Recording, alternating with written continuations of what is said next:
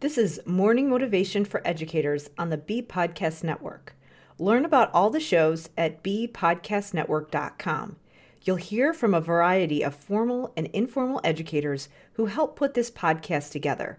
If you'd like to contribute your voice to the show, please go to morningmotivationedu.com to apply. I am Karen Dudek Brannan.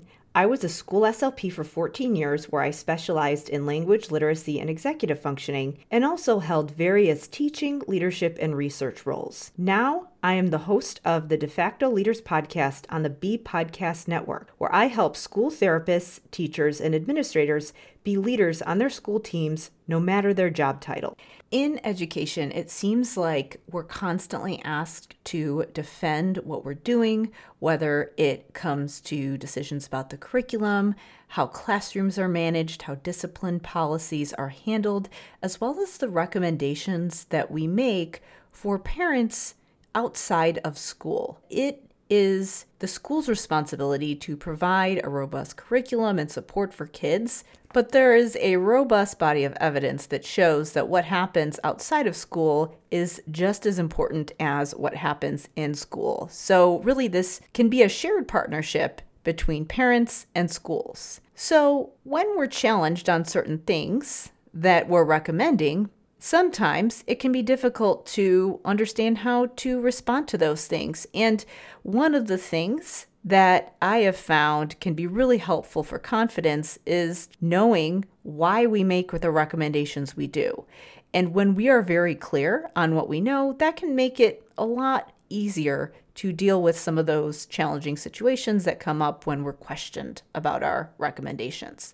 And sometimes saying things like, well, this is always the way that we've done it around here, just isn't that compelling. Today, I wanted to talk about a common recommendation, which is that kids should be reading for 20 minutes a day outside of school. I actually have done research on this, and I had a hard time nailing down a specific study that proved that this is the ideal amount of reading, but here's the rationale behind it.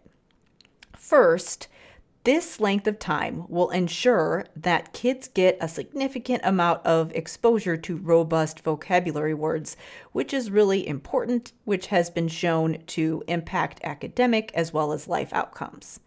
A couple of sources that I found cited the number of words you'd be exposed to each year based on the 20 minutes a day formula, and it was over a million. So that can have a huge impact on a child's ability to develop and benefit from their academic experience.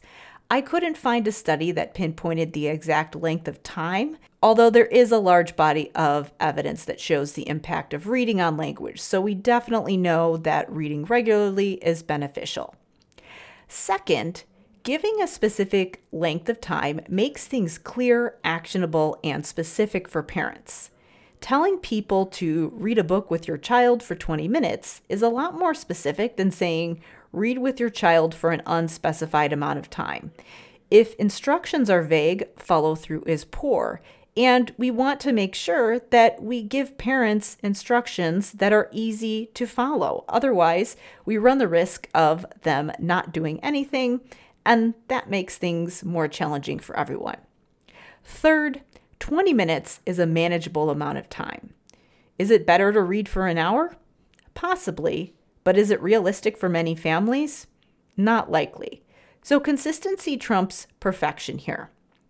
We may not know exactly what the ideal number of minutes required for each individual kid is, but we know that if we give them a clear guideline they can stick with, it's going to benefit kids.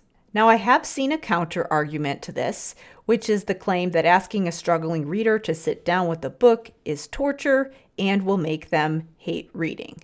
But there is a robust body of evidence that shows the exact opposite. And if you're more confident with something, you're more likely to do it and you're more likely to enjoy it. So many times, the best thing you can do for a struggling reader is to give them the skills that they need to feel confident in that skill. So, if you are looking for a way to facilitate that home school connection, this is a solid strategy that you can utilize. And if people want to know why you're recommending this, I've just given you three reasons why this is something that can be beneficial. Now, if you've been making some recommendations and you've been getting pushback from people, one of the things that I recommend doing is doing some research. Get clear on why you're recommending that because then that's going to help you navigate those situations more effectively so that you can show up confident. If you want more information about reading specifically and how you can support kids' language and literacy skills, check out my blog at drkarenspeech.com backslash blog. Thanks for listening, and whatever role you have in education, we have a podcast for you at bpodcastnetwork.com. Who among your friends and colleagues needs to hear this message today? Please share it with them right now.